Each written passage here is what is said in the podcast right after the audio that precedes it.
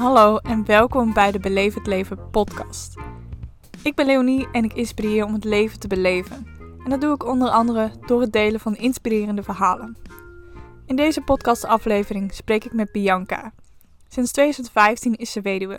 Haar man is gestorven aan de gevolgen van een hersentumor na een ziektebed van 5 jaar. Zoals ze zelf mooi zegt, mijn hele leven heeft in het teken gestaan van verlies. Maar ondanks dat sta ik nog steeds heel positief in het leven. Luister je mee naar haar verhaal? Komt-ie! In je reactie om een podcast op te nemen gaf je aan: we leven het leven volop, want het is te leuk om het niet te doen. Dus daarom ben ik benieuwd, wat doe jij om het leven te beleven? Ja, eigenlijk heeft mijn uh, hele leven in het teken gestaan van verlies. Vanaf eigenlijk van mijn geboorte en is dat eigenlijk zo de hele tijd doorgegaan. Zo heb ik uh, jeugdreuma gehad, uh, zijn mijn ouders gescheiden, ben ik geboren in een gezin vol geweld en noem maar op nog veel meer. Maar uh, eigenlijk ja, heeft dat me nooit tegengehouden om bij de pakken neer te gaan zitten. En toen was ik 17 en toen leerde ik Paul, uiteindelijk mijn man, kennen. Ja, dat was de eerste liefde van mijn leven. Ja, wij deden eigenlijk alle eerste keren samen, want ja, ik was 17, hij was 18. En uh, dus we gingen voor het eerst samen wonen en voor het eerst een huis kopen en voor het eerst uh, uh, trouwen en je eerste echte baan en die dingen allemaal. Toen heb ik ook hulp gezocht voor al mijn verliezen te verwerken. Ik kreeg wel als volwassene nog een keer die reuma terug. Maar uiteindelijk is dat heel heftig geweest. Maar uiteindelijk met de juiste medicijnen onder controle. En toen was ik 23, hebben we een huis gekocht. 24 zijn we getrouwd. En met mijn 27e kregen wij onze eerste dochter.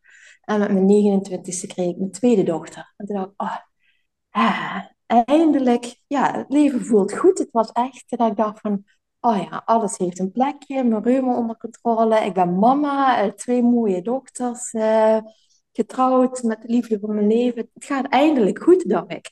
Ondanks dat ik alles, uh, wat we alles hadden meegemaakt, toen zelfs al ja, leefden we het leven al volop. Uh, wij deden eigenlijk, ja, wij woonden in de stad, dus als er iets in de stad doen was, gingen we daar ook naartoe. Bij ons stond de deur altijd open, ziekteinval, ja, gewoon die dingen allemaal. Maar toen was mijn dochter, mijn jongste dochter was tien weken. En toen alsnog sloeg het noodlot opnieuw toe.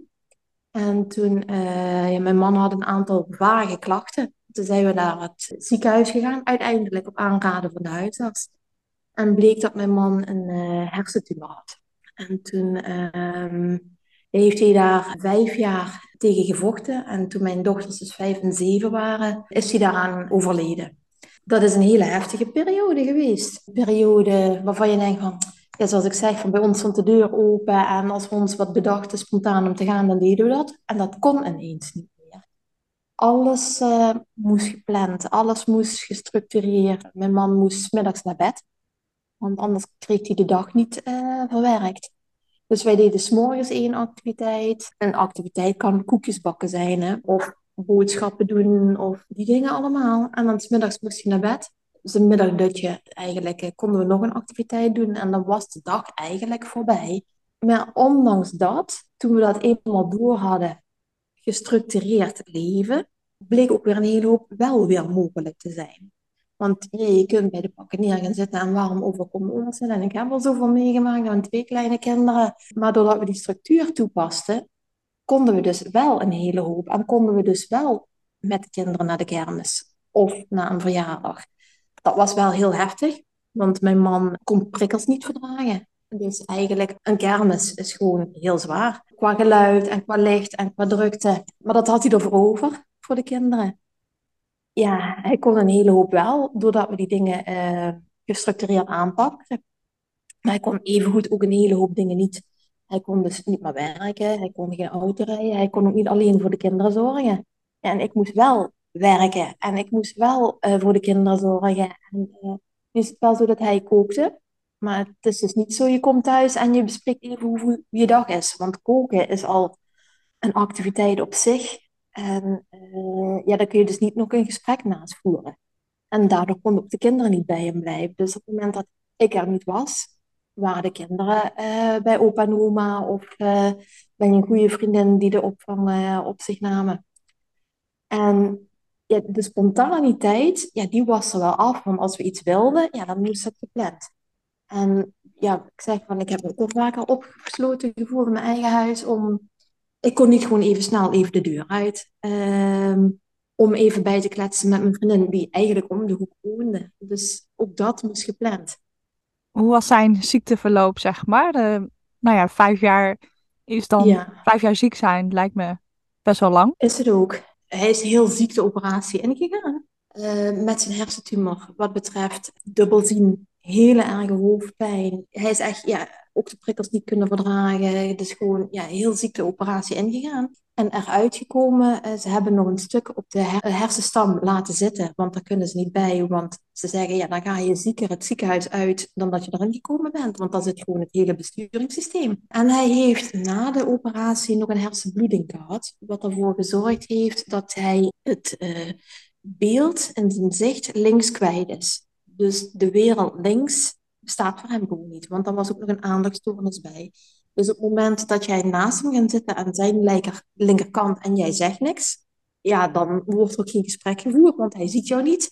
En hij vergeet ook dat er links een wereld is. En goed, na de operatie, eh, ja, erachter komen dat jij maar één activiteit morgens kunt en maar één activiteit middags en dat je energielevel gewoon heel beperkt is. Ja, dat is natuurlijk wel heel heftig. Met twee eh, kinderen van 0 en 2 waren ze toen. Daarna nog bestralingen gehad. Want in eerste instantie zeiden ze, we hebben alles kunnen wegpakken en het is een goedaardige tumor. Maar bij de tweede nakontrole bleek dat ze nog op de hersenstam iets hadden moeten laten zitten. En dat het een kwaadaardige tumor is.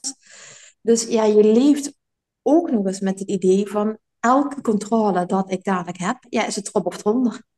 En dus toen heeft hij nog 30 bestralingen gehad. En die, qua energielevel waren die ook heel heftig, want dat put je ook helemaal uit. En ja, hij werd er ook nog wel redelijk ziek van. Dat heeft er wel voor gezorgd dat die tumor drie jaar stabiel is geweest. Maar ja, stabiel betekent eh, hij groeit niet. Hij heeft gewoon even stilgestaan. Ja, goed, dus dan leef je drie jaar met een heel gestructureerd dagritme. Want als je dat niet doet, ja, dan bekoopt hij dat. En dan uiteindelijk resulteerde dat ook in een epileptische aanval. Nou, dan moet je eerst allemaal achterkomen, wil je weten dat dit het resultaat is. Toen kwam de controle van eh, het is niet goed. Toen ging het ineens heel snel. Binnen 24 uur zaten we in het ziekenhuis en binnen 48 uur was hij geopereerd. En bij de tweede operatie moesten we een afspraak maken. Toen zei de dokter, oh, over zes weken. Zes weken? Dan zegt hij, dit heeft geen spoed. Hè. De vorige keer was het spoed en nu binnen zes weken moet je wel geopereerd, maar binnen zes weken. Maar in die zes weken zag je hem eigenlijk al achteruit gaan. Waardoor je denkt, hmm, volgens mij is de tumor toch aan het groeien en zit hij op plekken waar het niet hoort. En dat was dan ook zo. En op het moment dat hij geopereerd werd, eh, moest ik al meteen eh, bij de dokter komen. Toen zei de dokter, ik heb nu tijdens het opereren ook dingen gezien, zegt hij, die ik op de laatste scan niet gezien heb. Wat betekent, zegt hij, ja, de tumor aan het veranderen is. Wat, wat betreft groei en wat eh, betreft kwaadaardigheid. Tussen de operatie en de chemo zag ik hem ook achteruit gaan. Wat betreft zijn evenwicht en wat betreft eh, misselijkheid en die dingen. En ja, hij was eigenlijk alleen maar herstellen na de operatie. En heeft de chemo gehad. En toen is dat eigenlijk ook wel eventjes redelijk gegaan. Maar hij moest 12 kuren, dus per maand één kuur. Toen hij negen kuren had gehad, toen hadden ze van, hmm, hij begon steeds slechter te lopen en steeds minder te kunnen ook, eh, moe, uitgeput. Ja, dan is de vraag, komt dit door de chemo die jou uitput? Of is de tumor tijdens de chemo aan het groeien? Want dat ook ons ook gezegd, dat zou gewoon tijdens de chemo ook eh, kunnen. En eh, ja, dan is de vraag van, ja, wie van de twee is het? Ja, de oncoloog zegt, de scans zijn stabiel. Dus ligt niet aan de, aan de chemo. En de chirurg zei, de scans zijn stabiel, dus ligt het aan de chemo.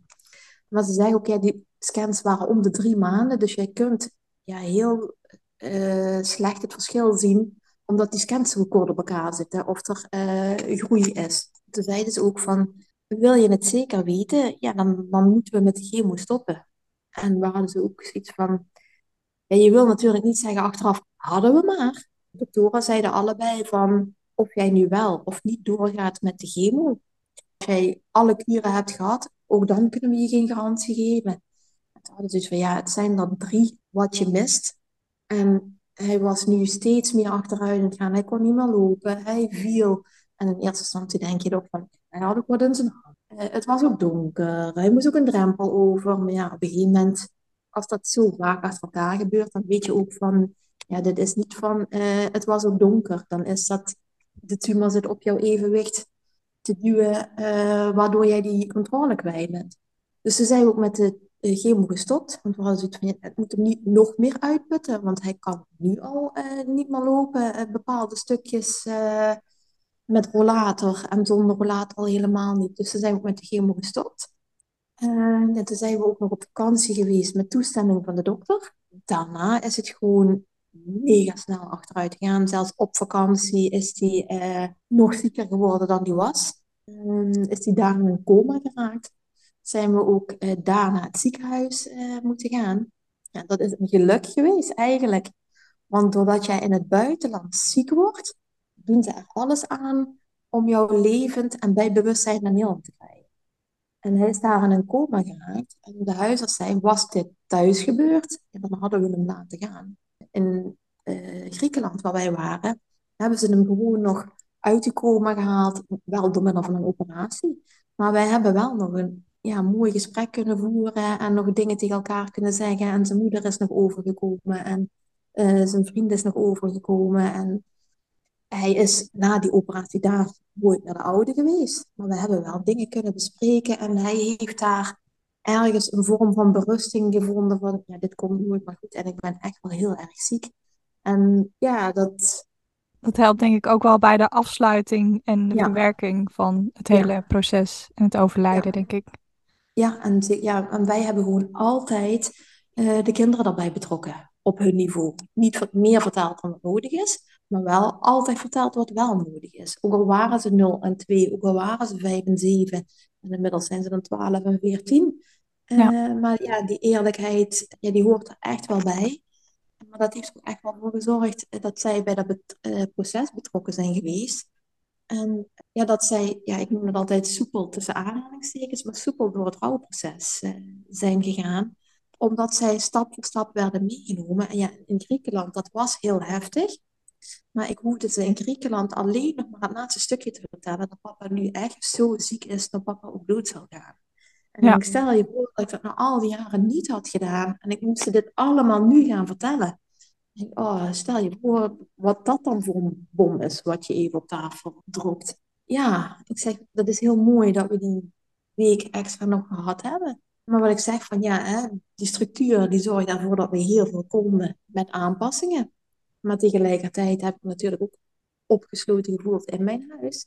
Maar op het moment dat Paul gestorven was, ik kon wel die deur weer open en kon iedereen weer komen en we konden weer dingen ondernemen ehm, ja, zonder die agenda voor, uh, vooraf zo uh, te raadplegen. En ja, ik merkte, en dat, ja, dat klinkt heel cru, maar er was ook weer een soort van vrijheid. Ja. En ook, ook stress weg van uh, dat als je werken bent geweest, je weet precies hoe je je huis achterlaat. En je komt niet thuis met het idee van, oh, als ik hem maar niet achter de voordeur aantref, of als hij maar niet ergens ligt. Dat, uh, ja, en die stress wat wegviel, dat was ja, zo'n enorme opluchting. En, maar gewoon dat je kunt gaan en staan en ook gewoon mee kunt. En niet met uh, de opmerking van, ja, hoe laat kunnen we naar een verjaardag gaan? Ja, zeker pas als papa wakker is. Tot hoe laat kunnen we blijven? Ja, zeker dat zolang papa het volhoudt. Wel, ja, mm. zij hielden ook van die spontaniteit, van die uitjes. En, uh, ja. Dus dat hebben we meteen weer opgepakt, maar ook wetende met de toestemming van Paul. Want Paul heeft eigenlijk altijd gezegd dat deze dingen ervoor zorgen dat jij niet meer zorgeloos door het leven gaat, zegt hij. Dat snap ik. Dat hoort erbij. Maar hij zegt, dit mag nooit een excuus zijn om nooit meer zorgeloos door het leven te gaan, om het leven niet meer te leven. En hij zegt, leef, lach en geniet. Hij zegt, leef je leven. Dus uh, ja, dat hebben we eigenlijk ook meteen uh, gedaan. Ja. ja. mooie boodschap die hij heeft uh, meegegeven dan. Ja, absoluut. Alsnog, vooralsnog het meeste uit het leven proberen te halen, ondanks ja. zijn ziekte. Ja, absoluut. Mooi. En ja, dat wilde hij ook. Hij, uh, wilde eigenlijk gewoon zo lang mogelijk bij ons blijven, zo lang mogelijk bij de kinderen blijven. En in eerste instantie zeg je dan, uh, als ik ooit naar een verzorgingshuis zou moeten, dan hoeft het voor mij niet meer. je hebt wel twee kleine kinderen en je, je wil ook die kinderen zo lang mogelijk een papa gunnen. Nu is dat allemaal niet nodig geweest, want ja, het heeft zich eigenlijk zelf geregeld, eh, de ziekte en zijn lichaam. En dat het op een gegeven moment echt wist van, ja, dit is eindig, dit, dit stopt ook. Maar ja, hij wilde er inderdaad echt alles uithalen wat erin zat. Ja. Mooi. En zijn er ook nog andere lessen of inzichten die je uit die hele periode hebt gehaald? Ja, weet je, ik had, iedereen heeft het over carpe diem, hè, pluk de dag. En uh, ja, het leven heeft ons wel de les geleerd, want je ziet het maar bij Paul. En ja, je hoort dat ook heel vaak bij jonge mensen die uh, zelf dit doormaken, dat die ook carpe diem uh, roepen. Ik ben het daar deels mee eens, maar deels ook niet. Want dan denk ik, ja, carpe diem, pluk de dag. We genieten alleen nog maar van kleine dingen en we doen alleen nog maar leuke dingen. ik, maar even goed moeten we naar school. En even goed moeten ze naar hun clubjes. En even goed moeten we werken en moet een huishouden gerund worden. En dan denk ik, ja, carpe diem. Maar op het moment dat ik thuis kom van mijn werk, staat wel gewoon nog een hele werkdag te wachten. Want Paul kan een aantal dingen, maar die kan dat niet in zijn eentje runnen op het moment dat ik niet thuis ben. En dan denk ik, ja, carpe diem. Uh, je moest eens weten wat ze bij ons achter de voordeur af uh, speelt. En ja, ik zeg, die structuur, we konden een hele hoop. En op het moment dat wij op feestjes verschenen, verschenen we daar altijd met een goed lakse Paul. En dat was niet geacteerd, dat was ook echt. Ik denk, maar je moest eens weten wat er bij ons thuis allemaal aan vooraf gaat om dit te kunnen realiseren. En wij zijn met één vriendenstel nog uh, een weekendje weg geweest. En ja, wij zagen die vrienden heel vaak en die woonden ook dicht bij ons in de buurt, maar die hadden toen zoiets van, dit is wel heel heftig. Ik denk, en die zien al heel veel. Maar zelfs nu ja, maken ze het zo dichtbij, omdat wij uh, samen op weekend waren, van zo dichtbij mee. Uh, terwijl wij hen al zo vaak zagen dat zij ze hadden van, boah, en jij hebt het iedere dag. Dat hebben wij iedere dag. Dat, ja. dat is wel een beetje, nou ja, cru van het leven. Soms kom je pas achter zulke soort dingen als je het ja. zelf meemaakt. Ja, ja, dat is ook zo. En dus ja, dat, dat carpe diem, denk ik, mm -hmm natuurlijk, dit heeft ons wel geleerd van uh, leef je leven. Want je ziet, uh, ook wij zijn jong en ook bij ons uh, kan een hele hoop gebeuren. Maar ik heb zelf dan meer de uitspraak, kessera sera, deal met de dag die je voor je krijgt. Ik zeg het ook nu in het stukje rouwproces. Ja, we zijn inmiddels zeven jaar verder. Even goed zijn er nog dagen dan denk ik, oh, ja, hadden we dit maar samen kunnen doen? Of hadden we hem dit nog even kunnen vertellen? Of hadden we dit, dit mist hij nu? Dat, ja, natuurlijk. Je, je kunt vandaag in je rouwproces niet al anticiperen op wat volgende week of morgen of volgende maand aan de hand is, hoe je je dan voelt. En dan denk ik, eh, nee, wij doen dat per dag. En wij zien die dag wel waar we mee te dealen hebben. En hebben we nergens mee te dealen, gelukkig. En hebben we ja, wel ergens mee te dealen, ja, dan dealen we daar wel mee. Want we hebben wel voor hetere vuren gestaan. Ja, dat heeft het ons wel geleerd. Maar ik kan me voorstellen dat ook je mindset en hoe je ermee omgaat, dat het ook wel van grote invloed is. Ja. Dus, dus als je erin blijft hangen, nou ja, natuurlijk, rouw heeft natuurlijk al verschillende fasen, maar Mhm. hoe je in het leven staat is ook heel bepalend voor hoe je het leven beleeft eigenlijk. Ja, dat is zo. Zie je ook dat, dat het je kinderen heeft veranderd, dat het veel invloed heeft gehad, of ze misschien sneller volwassen geworden, of Dat vraag ik me wel eens af, van, zijn ze nu sneller volwassen geworden door dit proces? Of komt dat door de manier hoe ik ze opvoeden? Ik zou dat anders gedaan hebben op het moment dat dat niet gebeurd was. Ik bedoel, wij zijn heel open, wij zijn heel eerlijk. We praten over van alles, gelukkig. Dus eh, ik ben blij dat ze nog een hele hoop met me delen. Maar dan denk ik, ja, zou dat niet geweest zijn als dit niet gebeurd was? Weet ik niet, want ja, goed, ik ben natuurlijk leerkracht eh, vanuit mijn beroep. Dus ja, ik heb daar een bepaalde visie bij en een bepaalde mindset bij. Wat Ja. ik wel merk, is ze zijn gewoon heel zelfstandig. Dat is iets wat ze hebben moeten doen, want ja, ik stond er alleen voor. Eh, Tijdens het ziekteproces als ouder. Ik wel was, was er wel en we overlegden wel. Maar ik was degene die het aanstuurde, die knopen doorhakte, eh, waar ze naartoe kwamen. En na zijn overlijden stond ik er ook alleen voor. En ja, dus ze zijn nooit gedwongen wel wat zelfstandiger geworden. Maar ook dan denk ik, zou ik dat anders niet gedaan hebben? Dat ze zelf aan hun gymtas moeten denken of... Ja, weet ik niet. Maar ja, ze zijn inderdaad wel zelfstandig. En dat hoor ik wel van ouders, van vriendinnetjes terug. ehm, Ze hadden een uh, verjaardagsfeestje waarbij ze bleven logeren. En de oudste kwam morgens beneden en ze zegt, waar kan ik me even douchen? Dat douchen? Uh, oh, zo kan het dus ook.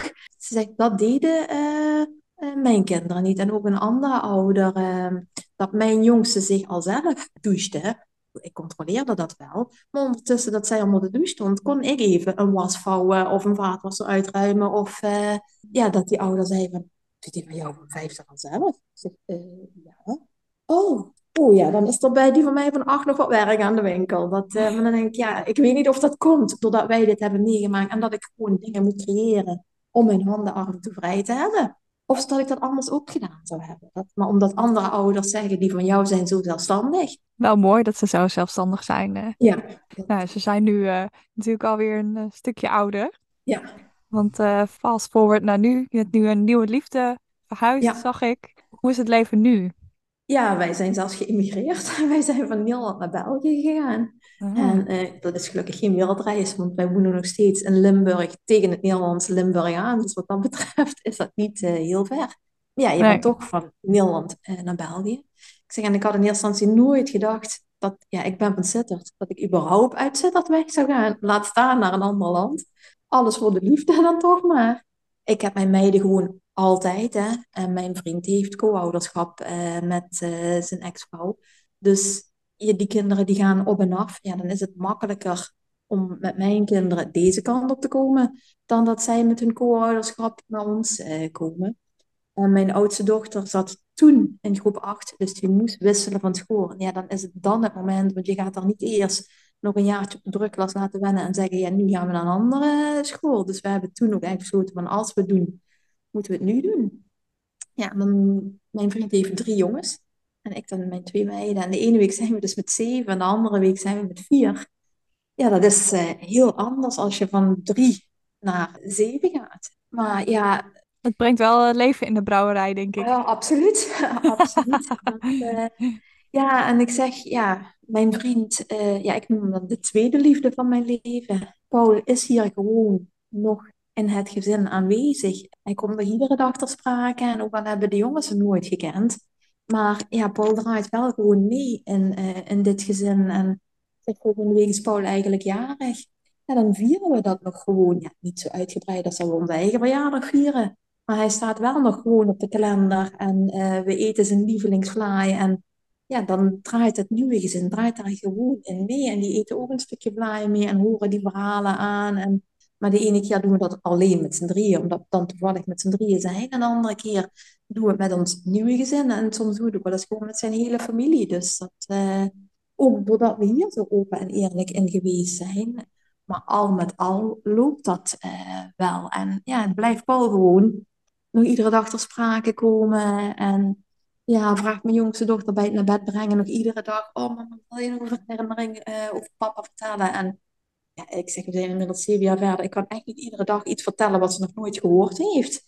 Maar dat hoeft ook niet, want ook zij heeft bepaalde dingen wel met hem meegemaakt, ja, die ze zich echt nog steeds kan herinneren. En vorige week vertelde ze, oh ja, inderdaad, dat was zo. En ze was vijf toen, hè, dat, uh, inmiddels is zij twaalf en benoemde ze bepaalde dingen. Oh ja, dat, dat deed je echt iedere dag. Dat, uh, we brachten dan de kinderen samen naar bed en ja, ik deed eigenlijk het grote geheel. Maar hij stopt dus ook nog even één voor één in.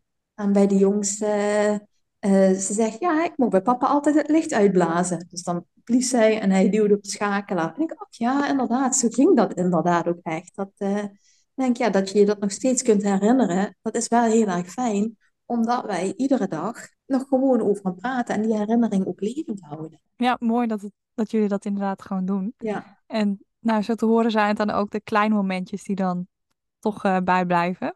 Ja. Is er nog graag iets wat je wil vertellen of delen? Of iets wat je anderen wil meegeven, zodat ze het leven gaan beleven? Ja, ik zeg, als je in deze situatie komt, ja, dat is gewoon, zeker als jong gezin, gewoon heel heftig. Maar dan, ja, zorg dan toch voor die structuur, waardoor er ook een hele hoop wel mogelijk is. En op het moment dat hij dan overleden is, heb verdriet, heb mis, maar pak het leven ook weer op ja, dat is dus wat Paul ons meegegeven heeft van, ja, uh, dat je niet zorgeloos bent, dat snap ik, maar het mag geen excuus zijn. En leef je leven. Ja, leef het leven, mooi. Staat er nog iets op jullie bucketlist? Nee, niet echt bucketlist. Want het is niet iets dat ik denk van, oh, als het morgen afgelopen is, dan baal ik dat ik dit en dit nog niet gedaan heb.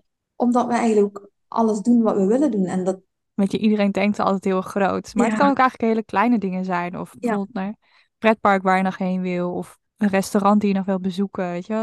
het leven, het hoeft allemaal niet in de grote dingen te zitten. Het kan ook juist dat soort dingetjes zijn.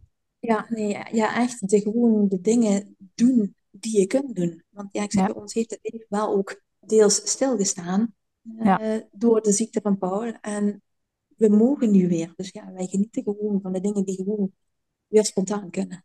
Dat is ook al heel veel waard, denk ik. Dat je spontaan Absoluut. dingen kunt gaan Ja, doen. absoluut. Ja. Ja, en wat was jouw geluksmomentje van de afgelopen week? Ja, daar heb ik nog over na zitten denken. Want het waren er meerdere eigenlijk. Dus ik moet dan gaan kiezen. En dan Mag ook heel kort beschrijven allemaal? oh eh, ja, nou ja, ehm, mijn eh, middelste stiefzoon, de middelste zoon van mijn eh, vriend, die heeft het syndroom van Down. En die heeft allerlei medische onderzoeken gehad. En die waren eigenlijk allemaal goed. Dus dan denk ik, Oh, oh, gelukkig. Dat, ja, dat, ja, dat is fijn. Dat, want ja, bij Down zitten een aantal risico's eh, of bepaalde dingen die erbij horen. Maar die waren nu eigenlijk allemaal onder controle. Dan, oh, dat is fijn om te horen. ja. Eh, ja, ik zelf ehm, had eh, een knobbeltje in mijn borst ontdekt. De kinderen hebben dat ook meegekregen en dat vind ik ook niet erg, want ja, ik ben juist voor die open en die eerlijkheid. Omdat ik denk, stel dat dat iets is, ja, dan moet ik ze gaan vertellen dat het iets is. Maar dan heb ik liever dat ze weten dat ik naar de dokter ben geweest. En ik vertel ze dan, de uitslag was niet goed. Dan dat ik in één keer, eh, als ze komen uit school, oh ja, mama is ook naar de dokter geweest. En het is eh, niet goed. Dan denk je, dan komt het helemaal out of the blue. Dus ik denk, zoals we dat altijd gedaan hebben met Paul, was het ook nu. Ja, ik voel iets in mijn borst. Ik moet even naar de huisarts en dan horen we verder. Ja, maar nee, niet nu. We gaan ons pas druk maken op het moment dat de huisarts zegt, er is iets aan de hand. Eh, en dan heb ik deze week dan een, eh, een echt gewoon een mammografie gehad. En er was gelukkig niks aan de hand. Dus dat was Oh, een geluksmomentje. En de Ja, huisarts zei ook, ik ga ervan uit dat er niks aan de hand is, maar laten we het even 100% uitsluiten. Dus ik heb dat ook kunnen neerleggen tot het moment dat ik het onderzoek eh, kreeg. En ik, oh, dat waren toch wel 45 heftige minuten. Maar gewoon die opluchting wat je dan te horen krijgt, er is niks aan de hand. En dat je dat ook tegen de kinderen kunt zeggen, er is niks aan de hand. Ja, dat was toch wel een geluksmomentje. Kan ik me En voorstellen. Ja. ja, dus dat, ehm, dat was er één. En die andere was, ehm, ja, mijn oudste dochter ehm, vindt logeren heel erg moeilijk. Want dan mist mij. En dan is het met name om stel dat iets gebeurt en dan is mama er niet. Nu is dat nooit uit de weg gegaan. Maar het is wel iedere keer een opgave geworden. En nu moet zij met school op kamp. Een hele hoop stress van tevoren natuurlijk. Maar ik merkte wel dat ja, ze wordt ouder en ze gaat er volwassener mee om. Eh, natuurlijk moest ze even huilen en voelde ze zich even niet lekker. Maar toen ze nog een stuk jonger was, zaten daar ook boze buien bij. En ja, dat bleef nu al achterwege. En ze kwam terug eh, gisteren en ik haalde haar op en het was er redelijk meegevallen. Ik, Oh, gelukkig. Dat, ja. eh, ja, daar hoopte ik op. Dat, eh, ik bedoel, dat, dat zal nog niet vlekkeloos gaan. Ik zeg, maar dit is de logeerpartij waar je het meest tegenop zag. Ik zeg, welke logeerpartij nu ook nog gaat komen. En ik zeg, eh, dit komt wel goed. Ja. Door het toch gewoon te doen, leer je ja, weer. Dat geldt voor kinderen, geldt ook voor, eh, voor, ja. voor ons volwassenen. Dus dat is wel eh, heel mooi. Ik weet niet, eh, heb je nog een quote waarmee je door het leven gaat die je nog wilt delen? Ja, ik heb ze al benoemd en die van Paul heb ik al benoemd. Oh ja, Eh, ja, al twee ja, keer. En ja, die van mezelf heb ik ook al benoemd. Ik zeg, ja, dat que sera, sera. Eh, deal met wat de dag je brengt. Ja, En loop niet al vooruit op, op morgen, want je weet niet hoe je morgen voelt. que será, será. Letterlijk vertaald vanuit het Spaans. Wat zal zijn, zal zijn. Zoals Bianca mooi zegt, deal met wat de dag je brengt. En wist je dat Bianca ook rouw- en verliescoach is? Ze heeft 20 jaar voor de klas gestaan, maar helpt nu volwassenen en gezinnen die te maken krijgen met rouw en aanstaand verlies. En dat in al zijn vormen en tijdens elke fase van dit proces. In de beschrijving link ik haar website en social media, mocht je meer over Bianca te weten willen komen. Laat ook zeker even weten welk inzicht je hebt gehad uit deze podcastaflevering. Leuk als je hem komt opzoeken via Instagram, het Leven. En dan zou ik zeggen, bedankt voor het luisteren en tot de volgende. Doei doei!